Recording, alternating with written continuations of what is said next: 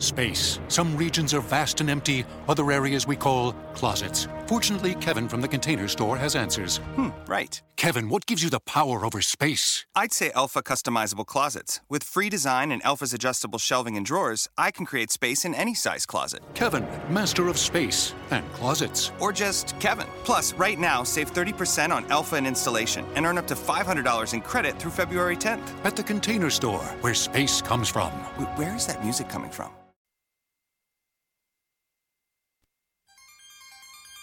You are listening to SPN, the Sports Podcasting Network.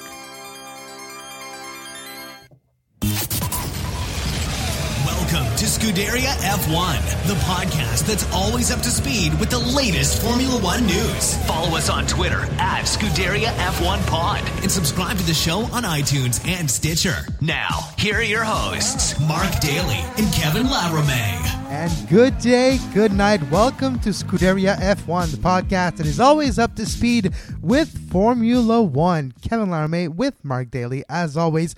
Mark, preview of the Malaysian Grand Prix, the last, maybe ever, Malaysian Grand Prix. Well, the last in the near future. But a few F1 news to talk about before we move on to previewing this week's Grand Prix. And it starts with Robert Kubica admitting that now his comeback trails are becoming pretty slim. It's going to be difficult for him to get behind a Formula One wheel.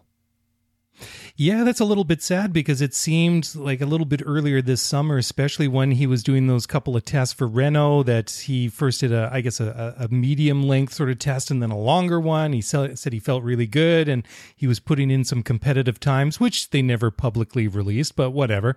It uh, really had a feel that there may be something to this story, but then what with the the whole switch with Honda and Renault and Sainz going from Toro Rosso to Renault on loan and all these different funny things that it kind of made sense that well if Kubica was going to come back then it probably wasn't going to be with with Renault but now it seems that it may not happen at all which is which is too bad because when he was in Formula 1 it really seemed like he, he was a guy that had so much potential and so much opportunity to, to do some great things in Formula One, and then of course had that horrible accident in uh, in rally back in 2011, I guess it was. So yep. yeah, a bit disappointing, but maybe the writing was on the wall just with some of the things that were happening, not necessarily involving Kubica himself.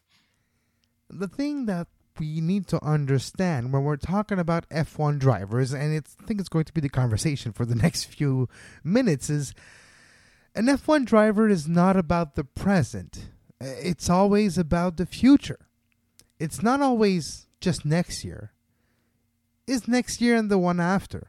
Mid season gears are changing and focus is put on the year after and the drivers has to work sometimes on paper and brings ideas and it's always more than just the present so if you are thinking of having a Robert Kubica at a short-term basis for a, cl- a team, it's not necessarily going to work. One year off, wh- why put him and invest the money, which is his salary, uh, to him for that year, when you can have like a younger driver, or not necessarily younger by age, but a driver that you anticipate will be with your team for two, three, four, five, ten years down the road why not put him him in that seat so he gets that experience during that year and not necessarily quote unquote wasted on a Robert Kubica, which on the driver's side, like for Robert Kubica, it's not a waste. He's got a job, he's got a good salary, and it's an amazing experience. But on the team perspective, you're talking about an investment as a business towards an asset, which is a driver, and you want that asset to be with you for a certain amount of years. So for me, it never truly made sense to put Robert Kubica back in a Formula One car. Yeah, I think that's why the lineup that they have at Renault for next year makes a lot of sense. Obviously, they brought in uh, Nico Hulkenberg for this year, and they're in the middle of this five year program that they've embarked on to get back to the top of Formula One and become a real competitor. Obviously, Hulkenberg's been around for a little while. He's the, the perfect kind of journeyman, kind of mid career pro driver, Formula One driver to put in that car. And then they re- really need a real hot young driver, I think, to, to really push him and, and really help that team along. And obviously, that guy hasn't been Joe Palmer, who's not going to be back at uh, at uh, at Renault for next year. But I think that Carlos Sainz is going to be a good fit there, even though it's kind of a bit of a weird situation being a loan deal, which you see more in soccer rather than in Formula One and motor racing. But hey, whatever. I think that uh, Renault have come out on top, It- and it's something that you might never see again. It was Yeah. dictated by the entire situation, and it's just look the entire Carlos Sainz, Renault, and engine change, and Honda, and McLaren, and Red Bull, and mixed with Renault. All this weird thing, everybody just figured a way to make it work. And if it has to loan, like I would have been surprised if mechanics would have been loaned, right? Whatever it takes. You're like, okay, let's make this work. so that's what they did.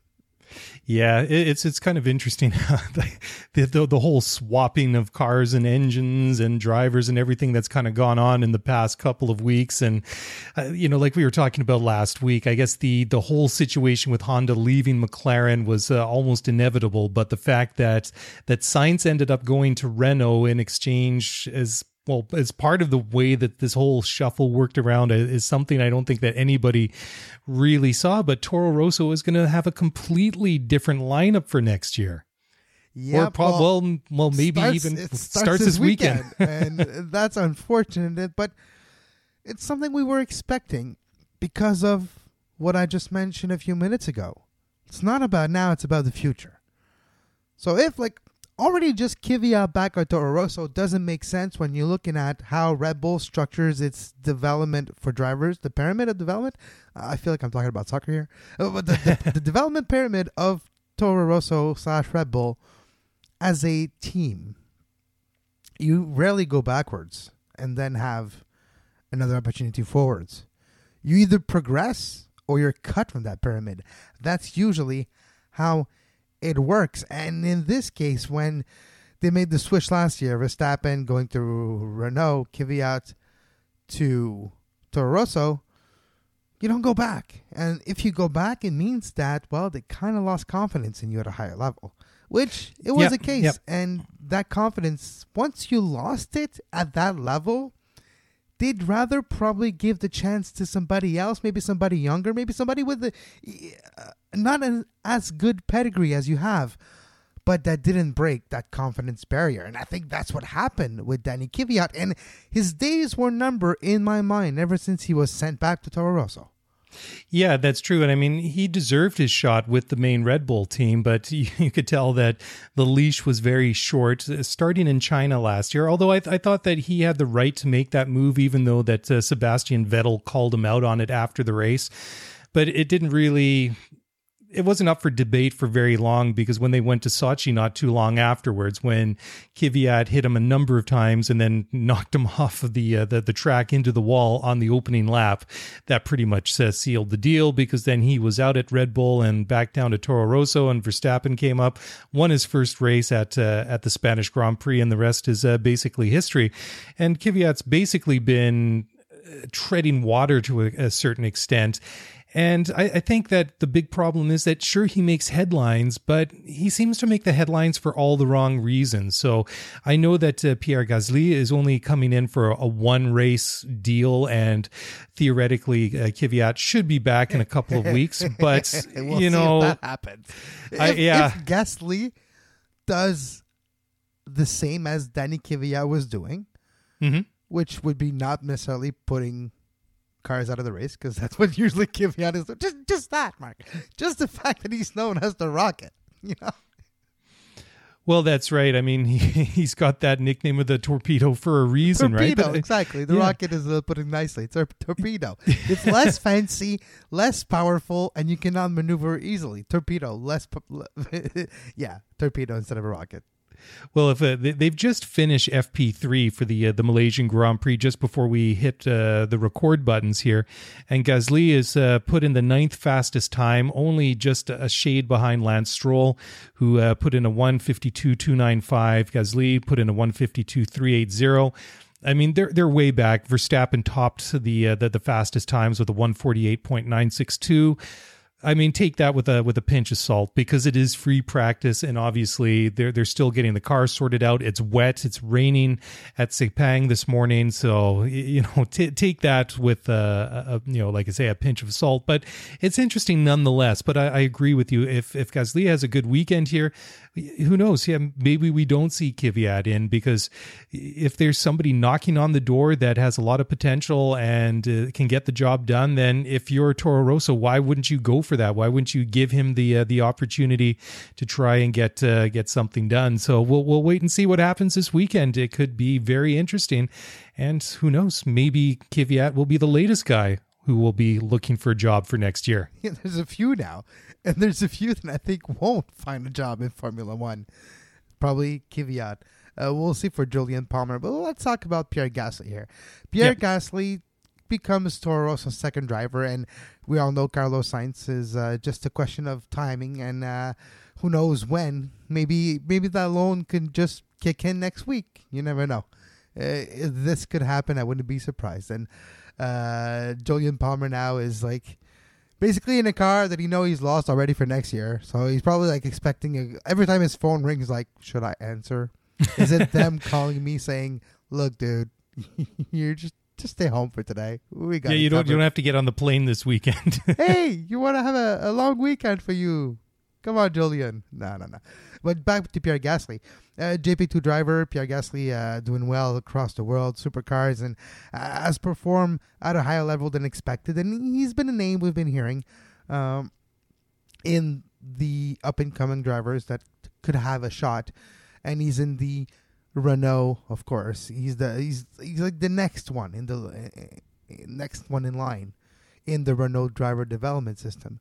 So we're not surprised to see Pierre Gasly giving a shot with Toro Rosso this weekend. And you can't really ask Carlos Sainz to miss a weekend. Like he's going to better things maybe with Renault, but you kind of have to have him drive. And well, sorry, Danny, it's it's your drive. It's your seat that he's getting. Yeah, I know that it kind of seems like a lateral move when you look at where Toro Rosso is in the Constructors uh, Championship and where Renault is in the Constructors Championship. But in theory, Renault has the expertise, they have the resources and the, the, the means to move up the grid. And Sainz has been saying for at least a year that he wants to get away from Toro Rosso. He wants a shot with a bigger team. And I wouldn't say he's been moaning, but he definitely has been saying that he wants that opportunity and thinks that he deserves a shot with the with the big team. So now he's definitely going to somewhere, like I say, that's got more resources and is a bigger team than Toro Rosso. So it'll be interesting to see what he does. Of course, to a certain extent, uh, they're going to have to give them, well, to a large extent, I should say, that uh, they're going to have to give him and Nico Hulkenberg a good car. But we did see a move forward last year in their first year back in Formula One. It was it was a transition year, for uh, obviously, but this year they've definitely moved forward. So the next two three years is going to be very interesting to watch to see how far forward they move, and if they are moving forward, how long is Carlos Sainz going to stay there? Is he going to stay there on a loan deal? Is he going to be able to break away from the the Red Bull cabal, if you will, Maybe, and sign with a different team? So I, I have big hopes for Renault. Why? Who is the last constructor to decide to go away from just being an engine provider and build their own team? What did they go through? And where are they now? And how long did it take? So, with that blueprint in mind, Renault is trying something. They're trying to replicate what Mercedes did at the beginning of the 2010s. And mm-hmm. you know what? They're maybe a year ahead of where Mercedes were. So that's what I'm thinking. And that's why I'm hopeful for Renault. Yeah, and I'd like to see like teams that build everything themselves, and I think it's a great story to see how successful Mercedes has been in their return uh, return to the sport as a, a complete constructor, uh, constructor in all sense of the word, is chassis, gearbox, engine, and you get the same at Ferrari. I know that you have other successful teams like McLaren and Williams. Uh, well, at least in the past, they've been successful that have been very good at building a car, but haven't built their own engine. But that's why I thought it was interesting. A couple of weeks ago, the CEO of McLaren, Zak Brown, said that depending on what the rules will be for the next specification or the next generation of Formula One engines, when the current deal expires in 2020, may be an incentive for McLaren to produce their own engines. And I think that would be very cool to see at that point. You could have a Mercedes, you could have a Ferrari and a Renault and a McLaren building their own cars from from nose to tail. I think that'd be uh, really cool to see. Isn't that the idea?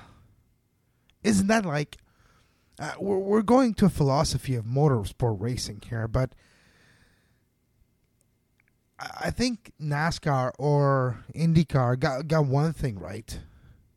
To keep the cost at a certain level that yeah, it's not, not doesn't work for NASCAR, but prototype racing now is gearing towards that where the limits of the cost are there and anybody can just build their own car. And that's kind of what you would love to see. Imagine if the 10 different teams in Formula 1 are all 10 different auto manufacturers just proving their might on a racetrack. Yeah, I think that'd that be cool for the purist, right? Isn't that like how? Isn't that like what it's supposed to be? Like, imagine you have a. Uh, let's go chrono uh, like alphabetically, like Aston Martin, an Audi, a Corvette, a Porsche, a Toyota, a uh, I have dropped the alphabetical order by the way, a Ford. Uh, You know, and you have a Ferrari, and you have a uh, a Honda and a, a Hyundai and and and a Kia. You know, you got ten teams. You know, uh, wouldn't that be fascinating? And I don't know, maybe it's just utopia, but maybe this is where it all ends up. Maybe this is where we're going. And if Porsche and Aston Martin and Audi all come in in 2020 and there's a cap limit of 150 million, 200 million, well, guess what? They all can afford it now. So maybe they all have a team. So maybe that's Yeah. the utopian world in 2020. Yeah, that that's an interesting point that you put, and I think that just the way that the sport is structured now, and I I know that they've put some ideas out for cost saving measurements and things like that, but I mean, you, Formula One still is a world of the haves and the have-nots. On one hand, you have your your Mercedes and Ferrari, who basically have unlimited budgets and the the the means to generate basically what they need to develop whatever they want. And then you compare that to your Saubers and your, uh, well, basically everybody else. And I, I mean, I, I think that Williams is always a fascinating case because here's a team that has decades of experience. They've won multiple constructors championships and drivers championships. And uh, how many races have they entered over the year? And they still have a very big budget, but still they can't come close to a Mercedes or a Ferrari, at least at this point in time. So if they could find a way to really put a, a cap on spending, then that would be, it would be an interesting situation. And would it prove, uh, prove as a bit of an incentive for teams to develop their own cars and engines?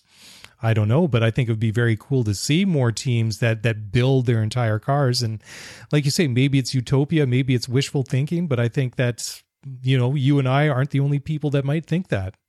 And if you're looking at the landscape of Formula One teams right now, and the way uh, Mr. Mateschitz always talks about his Formula One team and other projects, eventually maybe he's going to sell it. You know, you never know with him.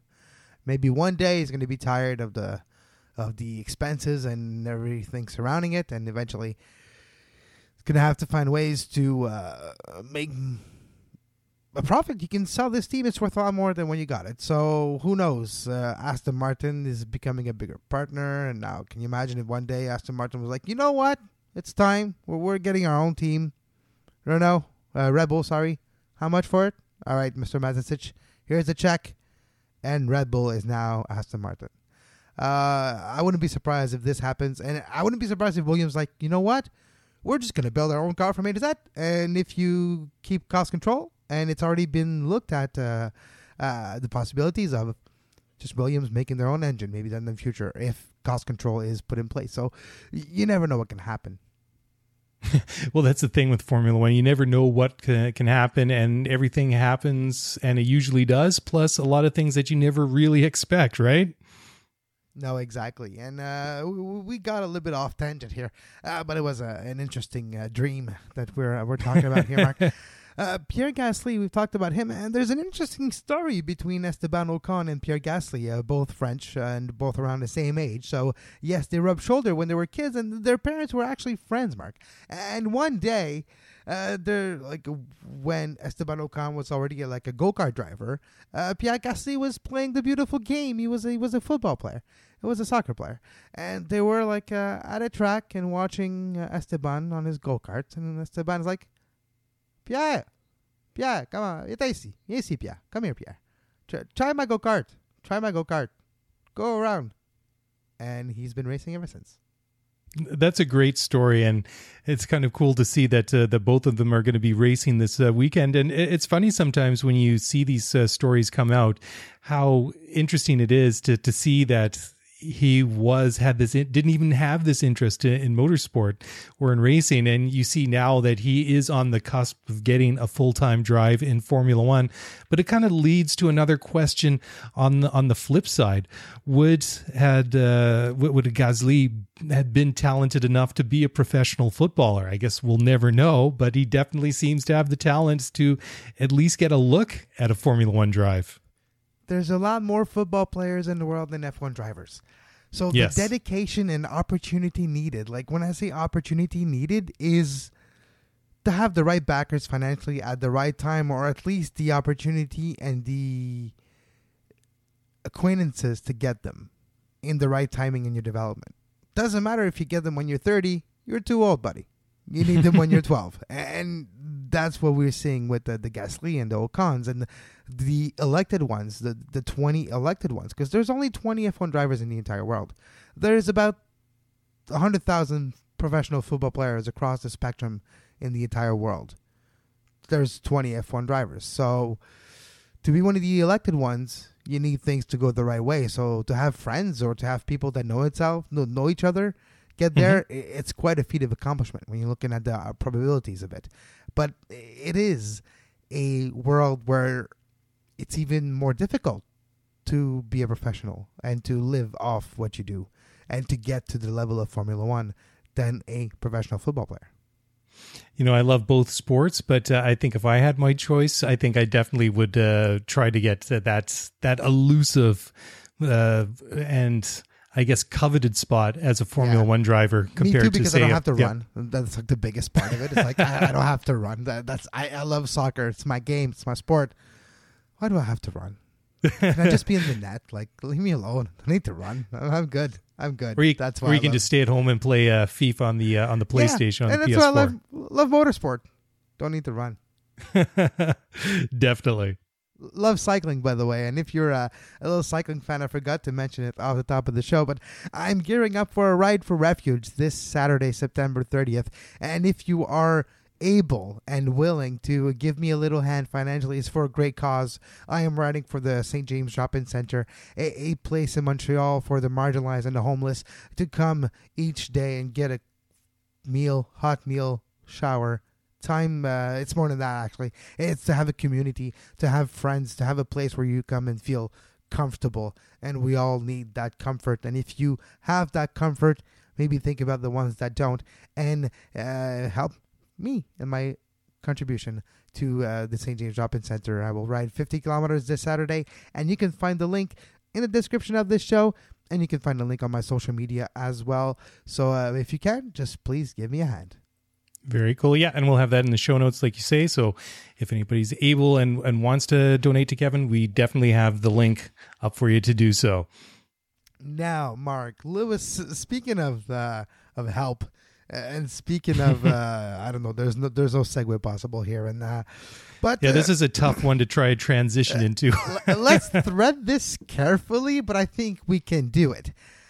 In, in broad strokes, Lewis Hamilton shows support for NFL protests, and, and it's it's going where it's not even supposed to be. It's not about the flag; it's about a lot different things. And that now it has become about just a confrontation between people, and it's uh, not what we're talking about. Talk about, but uh, Lewis Hamilton has shown support to the players. Yeah, and it's it's ongoing because I know before the Thursday night game that went on uh, earlier tonight between the Green Bay Packers and the Chicago Bears, the players and coaches on both teams linked arms on uh, either side of the field. So it's it's just ongoing, and uh, I, I don't know how this whole thing of uh, you know Donald Trump kind of all worked its way into this podcast because he's kind of like the least furthest away uh, away from what we usually talk about, but it's really become a thing. And it's interesting that uh, Lewis has uh, piped up. And I know he made uh, a couple of different comments out on uh, social media over the past day or so, just trying to, I guess, educate and kind of bring the issue to light and lend his support to, to the players and maybe try and clarify things uh, to, to a certain degree. I was a little bit surprised, I must say, to see him weigh in, but I can totally understand and respect why he did so. Yeah, well, he was probably asked too that's big. The, it's the question of the day now. You, you go into a scrum, first thing you ask doesn't if you're a sports scrum. So, what do you think about?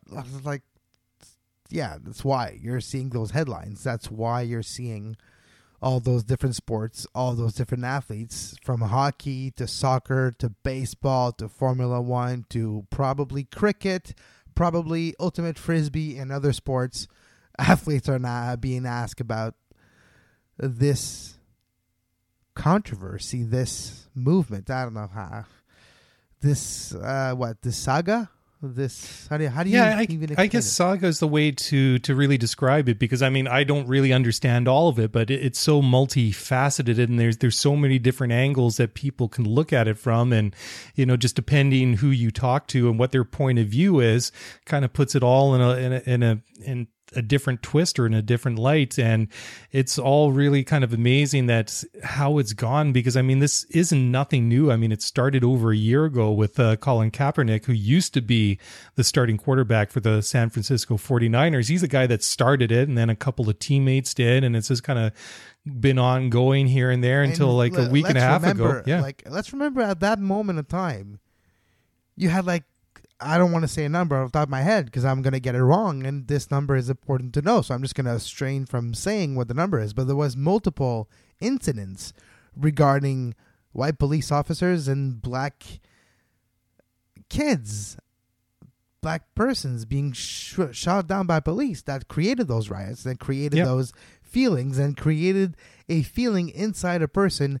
And, and you know, I'll say my take on it, which I've said many times on soccer today but for me, and I've said to people who ask me about it, because uh, people know I cover sports, so like, oh, so what do you think about? So I'm like, what do you? I was asked, what do you think about players using their platform? And I'm like, if you have a platform, which we do, Mark.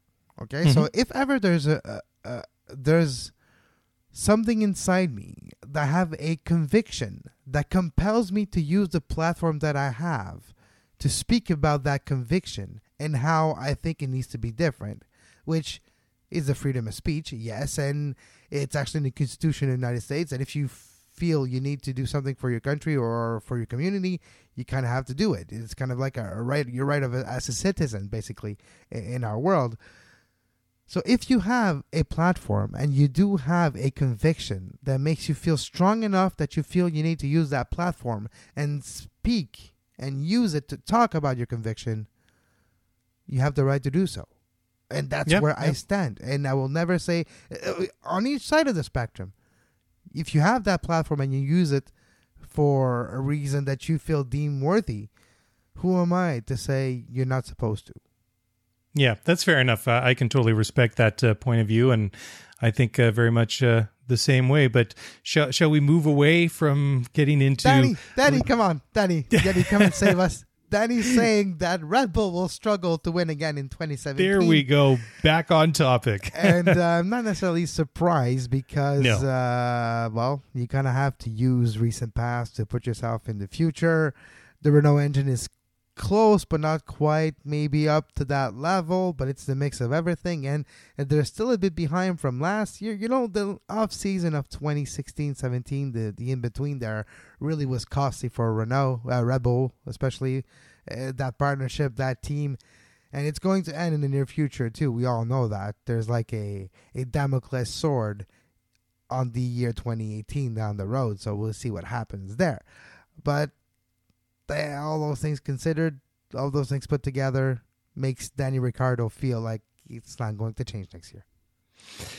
Yeah, and it's interesting too because when you look at it and you think about it, I, I think that uh, Danny Ricciardo has quietly been one of the success stories of the season. I know he's not up there challenging Lewis Hamilton and Sebastian Vettel for the world championship, but they weren't really expected to do very much this year, Red Bull. I mean, they, they were disappointing in preseason testing. And of course, in the Australian Grand Prix, Ricciardo struggled right off of the bat and retired from the race, and it just didn't go well. And, and obviously, poor Max Verstappen has been struggling all year. I don't even remember the last time uh, poor Max actually finished a race. It seems like it's been forever ago. But anyways, I mean, you you have uh, Ricciardo who won the uh, Azerbaijan Grand Prix, and he's had a whole string of podiums, and I, I have a lot of respect for that. And I, I, think it's it's unfortunate on on one side because he's done so well, and and Verstappen has struggled, and I mean he's found different ways to retire from a Grand Prix, and most of them not from his own faults. I mean, uh, obviously he had a fairly good race in uh, in in Hungary, but that was at the expense of his teammate and that uh, coming together on the second corner of the opening lap, which was uh, which was unfortunate.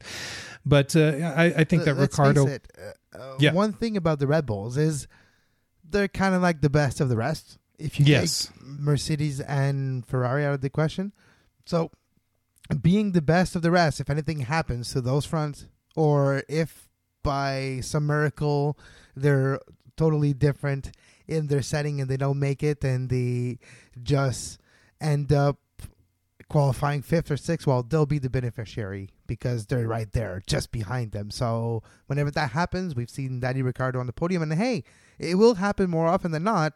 Odds, that's what they say. So when you have four and one or two are going to touch each other, something's going to happen, you'll end up on a podium multiple times. And that's what happened with Danny.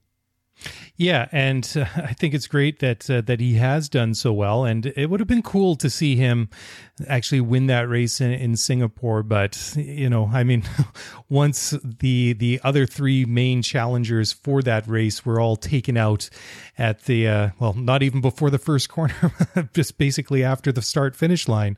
I, I, mean, that was going to be Lewis Hamilton's race, and unless he had some unfortunate me- mechanical unreliability or by, by some ill twist of fate actually drove off of the track because I mean Lewis is very good in the wets.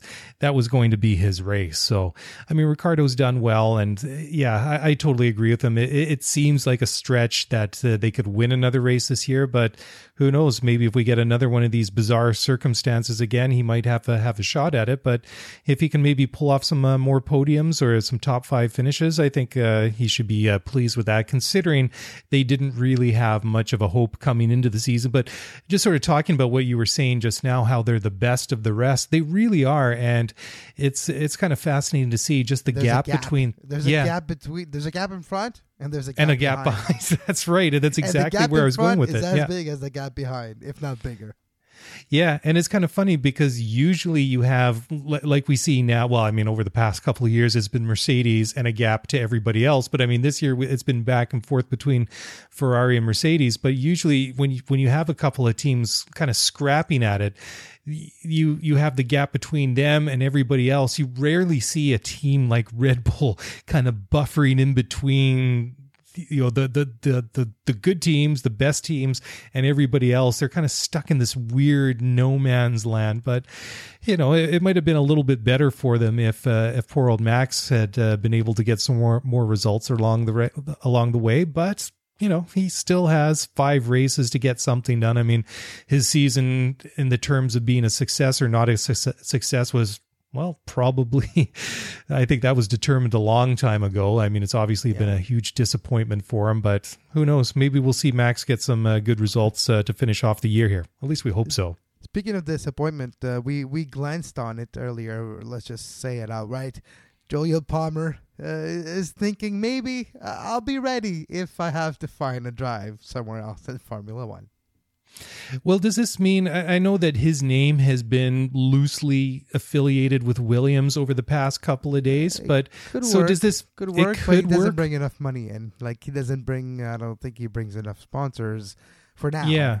But uh, So who, are we assuming that may be on the move from Williams? Would it be Lance Stroll or Felipe. Massa? It, it's Massa's got, yeah, it's retiring. got to be Massa, right? I mean, it's, it's got to be Massa retiring for real because he doesn't say. You know what? When somebody says he's retiring and he retires and he comes back, in my mind, it's when he doesn't say anything that he's retiring, and we haven't heard him. So he said a few weeks ago, "Yeah, I might continue a few years. Yeah, he's retiring." Yeah, yeah.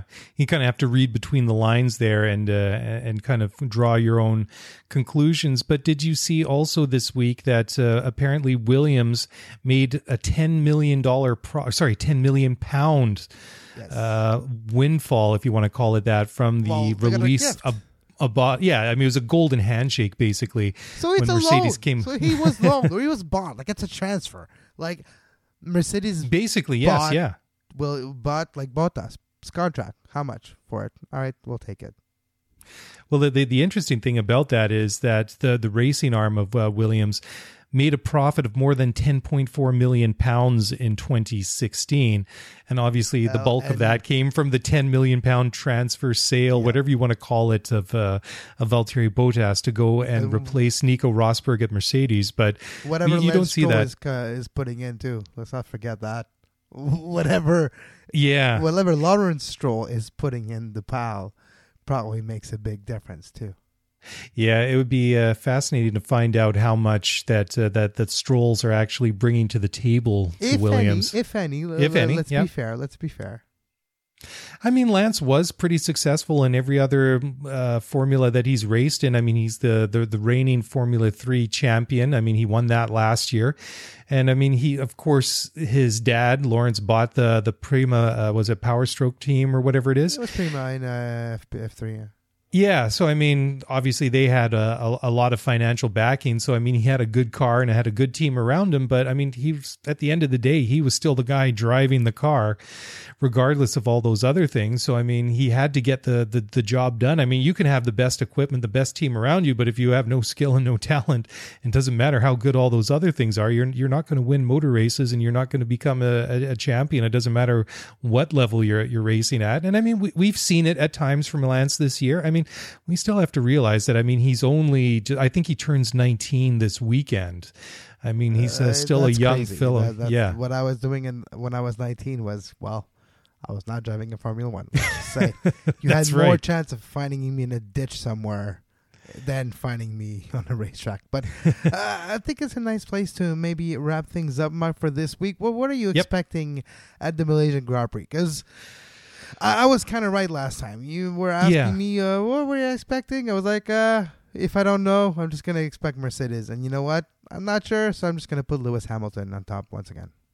Yeah, I, I think that you have to. And I think that with five races left in the year, I think that this is a make or break weekend for Sebastian Vettel and Ferrari. And I think it's going to set the tone for what's going to happen the, the, the rest of the way. I mean, it was a. I I mean, I don't even need to say that it was a disaster for Vettel in Singapore. I mean, I know that he's been pretty chipper and upbeat about it over the past couple of weeks and stuff like that. But privately, I mean, he must be kicking himself because that was his race to win. That was his race to give away. And it all ended in tears for Verstappen, Vettel, and Kimi Raikkonen on that uh, opening lap at, uh, at Singapore. And uh, you just have to get that feeling now that uh, since the summer break, I mean, it's basically swung momentum wise in Lewis Hamilton's favor. And much like yourself, until Ferrari can and, and Vettel can prove it otherwise, uh, I really. I, really can't bet against uh, Lewis Hamilton at this point, and uh, I'm I'm going to have to say the same thing again that uh, it, it's it's going to be Lewis's weekend. But if Ferrari comes back, who knows? We we might have uh, a a more closer run in over the, the the last several races of the year, but make or break season for Ferrari this weekend. That's that that's what I'm predicting, anyways.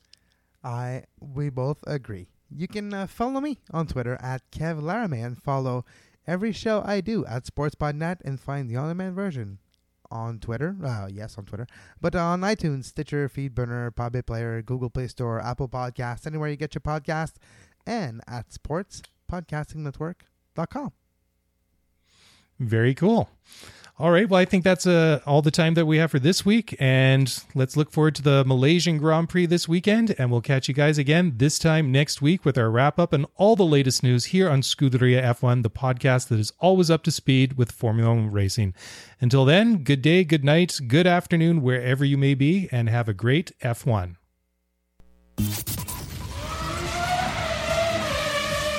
Thanks for listening to the Scuderia F1 podcast. If you want to get the show notes for this episode, then head over to ScuderiaF1pod.com. Want to get in touch with us? Then email us at ScuderiaF1pod at gmail.com.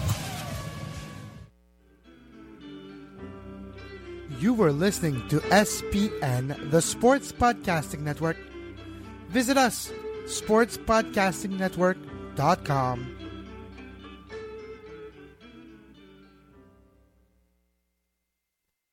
Space. Some regions are vast and empty, other areas we call closets. Fortunately, Kevin from the container store has answers. Hmm, right. Kevin, what gives you the power over space? I'd say Elfa customizable closets. With free design and Elfa's adjustable shelving and drawers, I can create space in any size closet. Kevin, master of space and closets. Or just Kevin. Plus, right now, save 30% on Elfa and installation and earn up to $500 in credit through February 10th. At the container store, where space comes from. Wait, where is that music coming from? Space. Some regions are vast and empty, other areas we call closets. Fortunately, Kevin from the container store has answers. Hmm, right. Kevin, what gives you the power over space? I'd say Elfa customizable closets. With free design and Elfa's adjustable shelving and drawers, I can create space in any size closet. Kevin, master of space and closets. Or just Kevin. Plus, right now, save 30% on Elfa and installation and earn up to $500 in credit through February 10th. At the container store, where space comes from. Wait, where is that music coming from?